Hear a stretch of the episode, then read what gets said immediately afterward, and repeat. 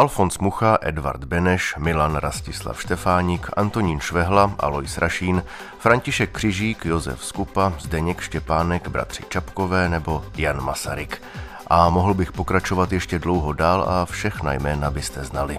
To jsou svobodní zednáři. O jejich společenství a o tom, jak se jim dařilo, zejména v Československu, jsem si povídal s jedním z nich a s paní docentkou Janou Čechurovou z Univerzity Karlovy. Příjemný poslech vám přeje Jiří Zeman. Historie Plus.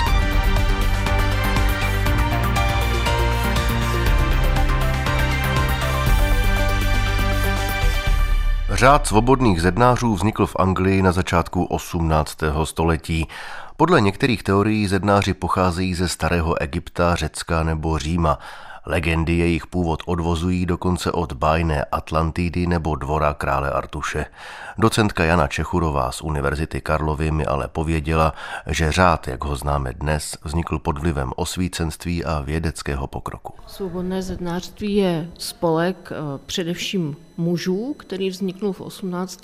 století jako takový výraz vlastně eh, osvícenské víry pokrok, eh, v toleranci, který vlastně funguje už několik staletí a má združovat muže, ale také dnes už ženy, nebo existují i smíšené lože, které kromě tolerance a pokroku také přispívají na jako různé charitativní účely, osvětové projekty a tak dále, kdy vlastně věří v to, že vlastně když každý bude pracovat sám na sobě, tak také přispěje k nějakému obecnému dobru a pomůže ze sebe jako z opracovaného kvádru postavit chrám lidství a tím dojde k zdokonalení celé společnosti.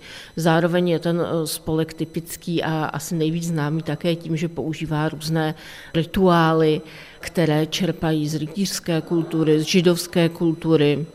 Historie svobodného zednářství sahá velmi daleko. Někteří z nás se domnívají, že navazuje až na egyptská mystéria a podobně.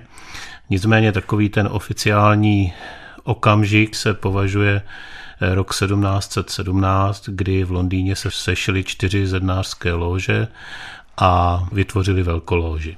Z toho je patrné, že už předtím muselo něco existovat, když se sešli čtyři, ale tohle je vlastně první historicky zdokumentovaný okamžik, kdy řád svobodných zednářů vznikl. Jedním z pravidel řádu je zákaz prozradit jméno žijícího bratra. Na přání člena lože Porta Bohemika, se kterým jsem si o svobodném zednářství povídal, se jim budu řídit i já.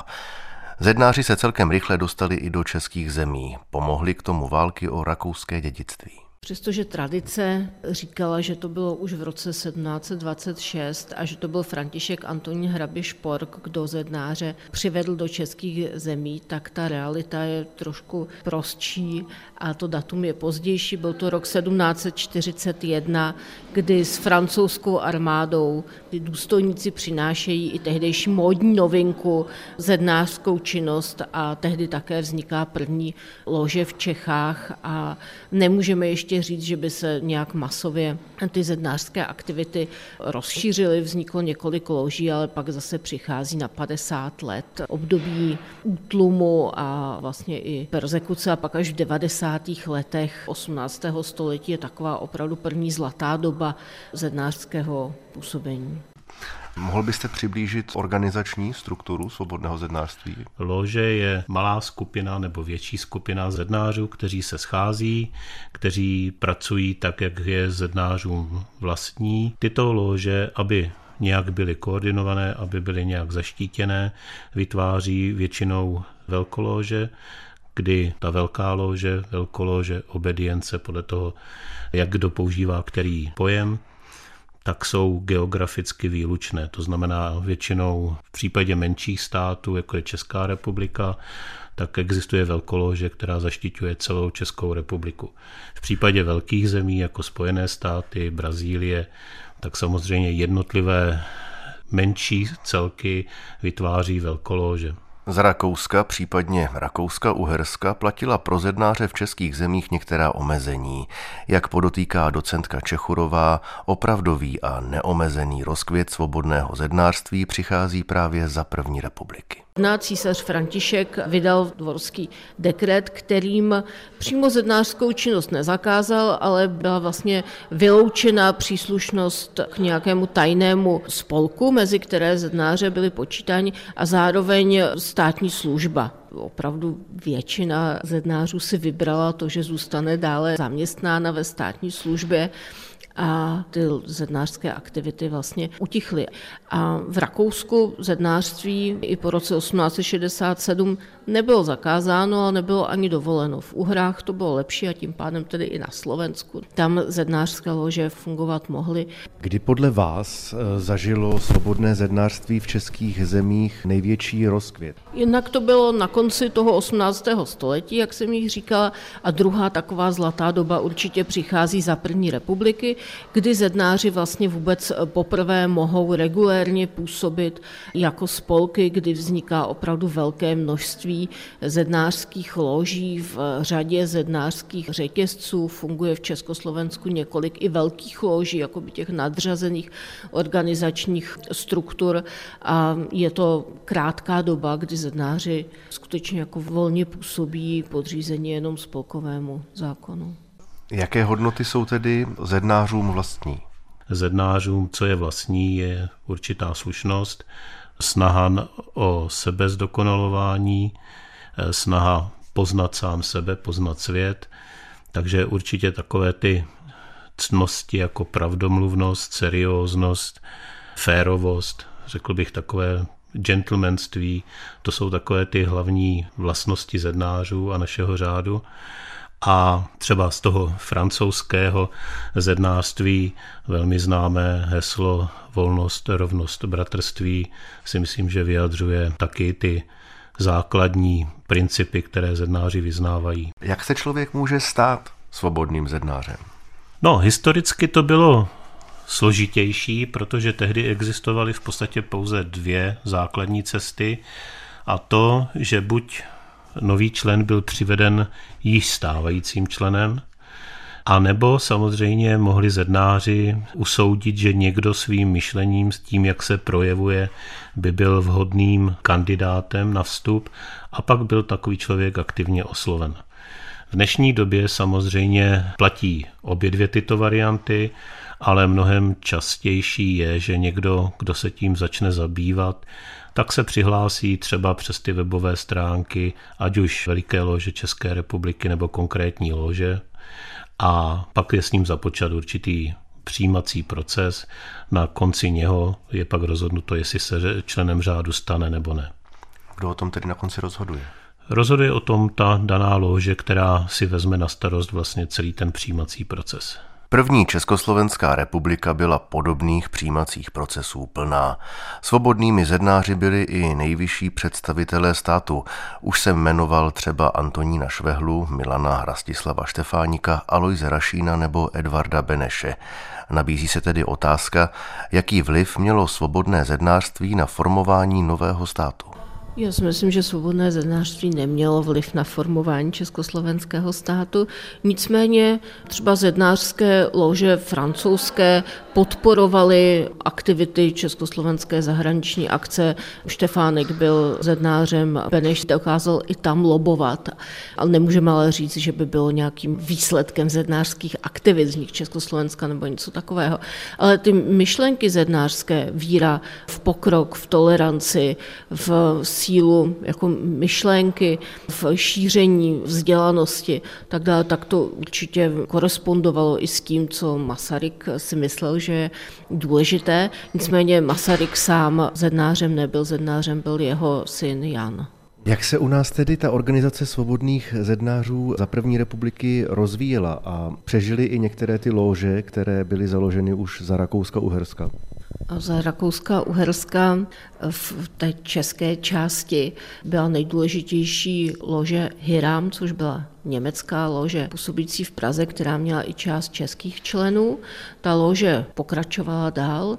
Když došlo k obnově a k vzniku velké lože německé nebo německo-maďarské na československém území, tak tam patřil Hiram. A v tom českém prostředí vlastně to zednářství vzniká jednak v dědictví té předchozí etapy, zakládají první loži Jan Amos Komenský, právě čeští zednáři z toho Hiramu ale největší, nejmasovější akce je vznik lože Národ, která vzniká ze zednářského pohledu na zeleném drnu. Je to lože, která navazuje na činnost mafie, na odbojovou organizaci vedenou Přemyslem Šámelem, Františkem Sísem. Jsou to muži, teda, kteří předtím zednáři nebyli, ale nyní vlastně v zednářských aktivitách chtějí být strážci nové československé státnosti, demokratického zřízení, řady dalších taky národních hodnot. Na počátku 20. let pak vznikají dvě vlastně nejdůležitější jako vrcholné organizace v rámci toho československého zednářství, což je velká lože eh, Československá a pak taky nejvyšší rada dochází k dotvoření té hierarchie zednářské. Existovaly konflikty mezi českými a německými zednáři? Projevoval se ten národnostní spor i v těchto oblastech?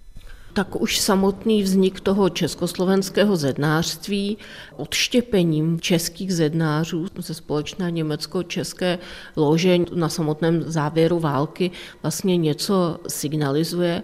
Spíš než konflikty bych si myslela, že to zpočátku bylo taková jako nevraživá ignorance, ale v průběhu druhé poloviny 20. let i v 30. letech můžeme ty jejich vztahy považovat za přinejmenším korektní, když ne přátelské, tak korektní. Ale už to, že existovaly jako samostatné vlastně národnostně vymezené řetězce, je signálem toho, že bratrství není absolutní. Už jsem tady některé zednáře první republiky jmenoval a docentka Čechurová mi potvrdila, že československou elitu řád svobodných zednářů přitahoval, i když byly i některé výjimky. Svobodní zednáři se rekrutovali z vyšší střední a nejvyšší společenské vrstvy. Je to vlastně elitní eh, uskupení, které pro to české prostředí bylo velmi frekventováno především v akademických kruzích. Třeba Brněnská lože cestou světla vyloženě vznikla jako výsledek vzniku Masarykovy univerzity v Brně, ale najdeme mezi zednáři i některé politické představitele a veřejné představitele. Z těch politiků bych eh, jmenovala eh, třeba Aloise Rašína nebo Ladislava Fajrábenda, Teodora Bartoška napříč politickým spektrem s výjimkou tedy katolických politiků, tam u těch to nepřicházelo do úvahy, ale jak socialisté, tak hodně národní demokraté i agrárníci patřili mezi svobodné zednáře. Kdybych měla jmenovat nějaké takové opravdu velké osobnosti svobodného zednářství, tak to byli muži, kteří se rekrutovali z uměleckých kruhů, kteří i už před první světovou válkou byli svobodnými zednáři. Na ně se nevztahovalo to, že by neměli zednáři působit ve státní službě. Byl by to určitě Jaroslav Kvapil, básník, šéf činohry, dramaturg Národního, pak Vinohradského divadla, kterého posluchači jistě znají přinejmenším jako autora libreta Rusalky a pak jako nejvýše postavený svobodný zednář po celou dobu meziválečnou byl malíř Alfons Mucha. Vy jste zmiňovala, že mezi svobodnými zednáři nebyli katoličtí politici. A já předpokládám, že mezi nimi nebyli ani politici z toho extrémního levého spektra, že tam nebyli ani komunisté. Mezi svobodnými zednáři v meziválečném období byl pouze jediný komunista a to byl Teodor Bartošek, známý advokát, velmi úspěšný poslanec, který ovšem původně začínal svoji kariéru jako národní socialista a když byl z této strany vyloučen, tak přešel ke komunistům, ale zednářem zůstal. A oni vlastně pro něj jako zřídili takovou výjimku, že když byl dřív zednářem než komunistou, tak může mezi zednáři zůstat jinak, protože komunisté byli považováni za sílu, která není státotvorná, je prostě v rozporu se státem, tak v meziválečném období nemohli vstupovat mezi svobodné zednáře. A mohla byste tedy zhodnotit celkový vliv těch svobodných zednářů na společnost první republiky?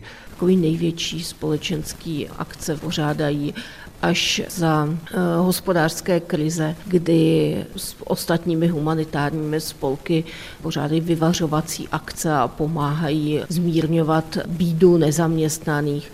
A nebo pak to jsou kulturní akce, kdy třeba dělají Mozartovi slavnostní na Bertramce, protože Mozart byl jako známý, slavný svobodný zednář, ale jinak se snaží, aby se spíš o nich nevědělo, aby se o nich nepsalo. Svobodní zednáři byli spolkem, který měl pomoci dotvrdit to, že Československo patří k vyspělému západnímu světu. Byl tady velký vzor francouzský, anglický, americký, kde to zednářství je opravdu velmi silné a to Československo tím, že takto rozvinulo tu svoji zednářskou činnost, tak vysílal signál, že patří mezi ty západní demokracie. Posloucháte pořad Historie Plus. Zlomové okamžiky dějin, ale i historii všedního života. Premiéra v sobotu po půl páté odpoledne na Plusu. Zlatá éra svobodného zednářství v Československu ale netrvala dlouho. Po 20 letech ji ukončila nacistická rozpínavost. Jak mi prozradila docentka Jana Čechurová, na podzim roku 1938 zednáři svoji činnost ukončili velmi rychle. Do deseti dnů po Mnichovu zednáři likvidovali svoji činnost v Československu. Sama nevím, proč vlastně přistoupili k tak ráznému radikálnímu kroku, protože 10. října 38 prostě se ty zednářské lože uspaly, likvidovali majetek, podařilo se jim i uschovat právě třeba celou řadu dokumentů a opravdu ta činnost dál nebyla vyvíjena. Jestli vycházeli prostě z předpokladu, že v jiných středoevropských zemích, obzvlášť tam, kde nastoupily autoritativní režimy, tak zednářství nemá na růžích uspáno. Je to možné, na druhou stranu ten režim druhé republiky ještě v této době se ani nestihnul nějak sformovat, takže tu bezprostřední zkušenost mít nemohli. A za protektorátu prostě zednářství nefungovalo. Zednářské lože se nescházely, ty lože byly rozpuštěny. Pouze v londýnském exilu fungovala exilová lože a tam můžeme hledat stejně jako u československé státnosti, tak u té zednářské činnosti můžeme hledat tu kontinuitu právě v londýnském exilu. Svobodní zednáři první republiky hájili československou státnost a hodnoty západních demokracií. Navíc se jednalo o elitu společnosti. Za nacistické okupace to tedy neměli jednoduché.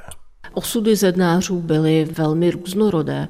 Oni vykazují po válce pak několik set mužů ztrát, asi, jestli se nepletu, přes 600 mužů ztrát, ale musíme rozdělit do několika skupin. Největší oběti na životech prostě byli zednáři, kteří byli židovského původu a zahynuli v rámci holokaustu.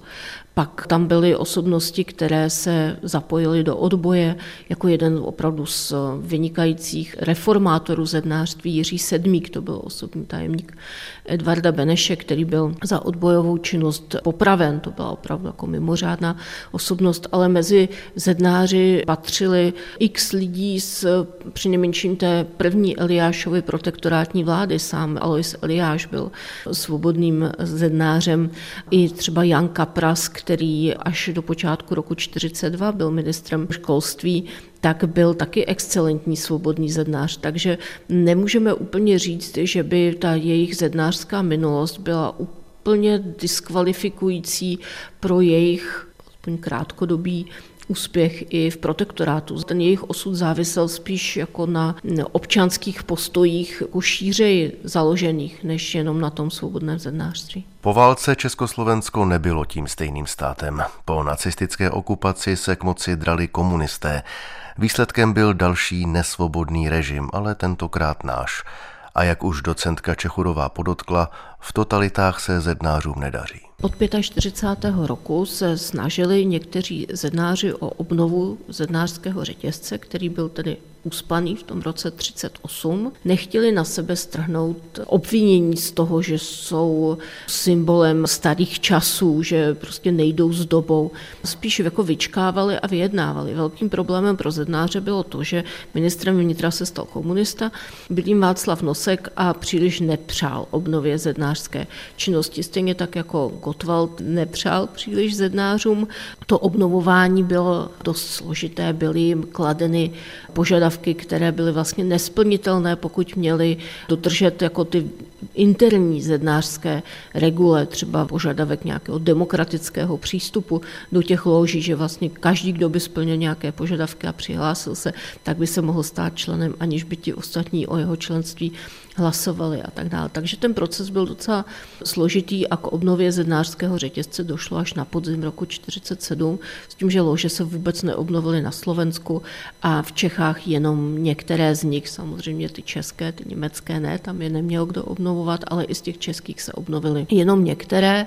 Bylo to na poslední chvíli a možná i to je důvodem, proč to zednářství přežilo únor 48, že se jim nechtělo tak rychle zase tu činnost ukončit a domnívali se, že nějaká koexistence s komunistickým režimem bude možná právě i díky tomu, že mezi zednáři najednou byla celá řada komunistů. A někteří z nich byli právě ti, kteří eh, pomohli obnovování zednářského řetězce. Třeba Ladislav Machoň, velmi významný architekt, zároveň tedy komunistický činovník, takže v tomhle ten vztah ke komunistům byl vlastně jako dvojznačný. Jaký byl tedy ten vývoj zednářství u nás po tom roce 48? Velká otázka po únoru 48 byla, jestli tu činnost uh, ukončit nebo neukončit. Některé významné osobnosti, třeba Jiří Silaba, syn velmi významného zednáře z té zakladatelské generace Ladislava Silaby, byl proto okamžitě demonstrativně činnost ukončit, ne po únoru, ale po smrti Jana Masaryka a poté, co začala persekuce celé řady členů zednářského řetězce. A proti tomu byl druhý proud, který měl v čele tehdejšího velkého mistra jako hlavního představitele zednářů. Tím byl Bohumil Vančura, to byl evangelický kazatel, který působil v londýnské exilové vládě a po návratu do Československa vedl to angloamerické oddělení na ministerstvu informací a ten byl zastáncem toho, že zednářské aktivity by měly pokračovat. A teď je otázka, jestli to bylo jenom jako jeho názor, jeho rozhodnutí, anebo jestli to byla taky vůle komunistů, kteří nechtěli, aby bylo zednářské hnutí demonstrativně likvidováno, protože věděli, že mají kontakty do zahraničí a působilo by to špatně, nevyzařovalo by to jako z Československa tu myšlenku, že je dále demokratickou svobodnou zemí. A zároveň se snažili tam infiltrovat činovníky buď komunisty, kteří byli ochotní donášet, anebo mezi zednáři nacházet vlastně pak spolupracovníky STB. Ta činnost pokračuje až do roku 51, kdy se zednáři rozhodli, že ten tlak na ně vyvíjený a ty podmínky jejich spolkové činnosti se tak proměnily a jsou vlastně tak nepřijatelné už, že tam mají nějakého vždycky zástupce třeba policejního na všech svých zasedáních, tak dále, že se rozhodli tu činnost ukončit a ty lože zase znova raději rozpustit. Řada z nich se ale prostě přátelsky dál stýkala a scházela, ale oficiálně nebo institucionálně to zednářství až do roku 1990 neexistovalo. Po tom, co se do českých zemí vrátila demokracie, vrátili se také svobodní zednáři. 17. listopadu 1990 obnovila svoji činnost Veliká louže Československá. Od té doby vznikly další desítky zednářských loží. Jednou z nich je také Porta Bohemika v Ústí nad Labem. Lože vznikají ze spodu, to znamená aktivitou členů nebo bratří, kteří chtějí loži v daném místě založit. Takže někdy v roce 2017 se sešlo několik bratrů spojených se severními Čechami a s Ústím a začalo se bavit o tom, že nastal ten správný čas založit loži. V severočeském kraji jako takový přirozený střed bylo zvoleno Ústí, pak se odehrávaly nějaké přípravné práce, a pak byl velké loži České republiky předložena žádost těmito bratry a žádost byla schválena, takže na podzim roku 2018 byla lože založena takzvaným obřadem vnesení světla za účasti bratrů z celé České republiky i ze zahraničí a představitelé Velké rady Velké lože České republiky vlastně oficiálně, rituálně založili loži tady v Ústí nad Labem. Asi stojí za to poznamenat, že lože Porta Bohemika v Ústí nad Labem je první českou loží v severních Čechách v celé historii. Existuje třeba něco jako speciální zednářský pozdrav nebo podání ruky? Občas se totiž spekuluje v médiích, ten podal prostě někomu, to budou určitě svobodní. Existuje vůbec něco takového? Eh, samozřejmě existuje to, ale nemá to nic společného s tím, co se objevuje v médiích a hledá se za vším senzace. Ono, každý, kdo trošku zapátrá na internetu, Notabene pokud umí nějaký jako cizí jazyk, třeba angličtinu, tak najde absolutně veškeré detaily o práci zednářů, o všech symbolech, o všech pozdravech, tajných heslech a podobně. Takže ono to stejně tomu člověkovi nic nedá. Takže ano, existují pozdravy, existují různé hesla, slova, úkony příslušející danému stupni, ve kterém ten zednář je zasvěcen ale je to jenom vnějšková věc, která bez toho, aniž by člověk to prožil jako zednář, tak mu to nic nedá. Je to jenom prostě taková kuriozitka. Vypadá to, že svobodným zednářům se v Čechách a na Moravě opět daří. Za spolupráci na dnešním pořadu děkuji docence Janě Čechurové z Univerzity Karlovy a svobodnému zednáři z lože Porta Bohemika. Za technickou podporu děkuji Martinu Tomasovi a za režii Magdě Šoralové. Vám děkuji, že jste poslouchali. Příjemné chvíle s Českým rozhlasem Plus vám přeje Jiří Zeman.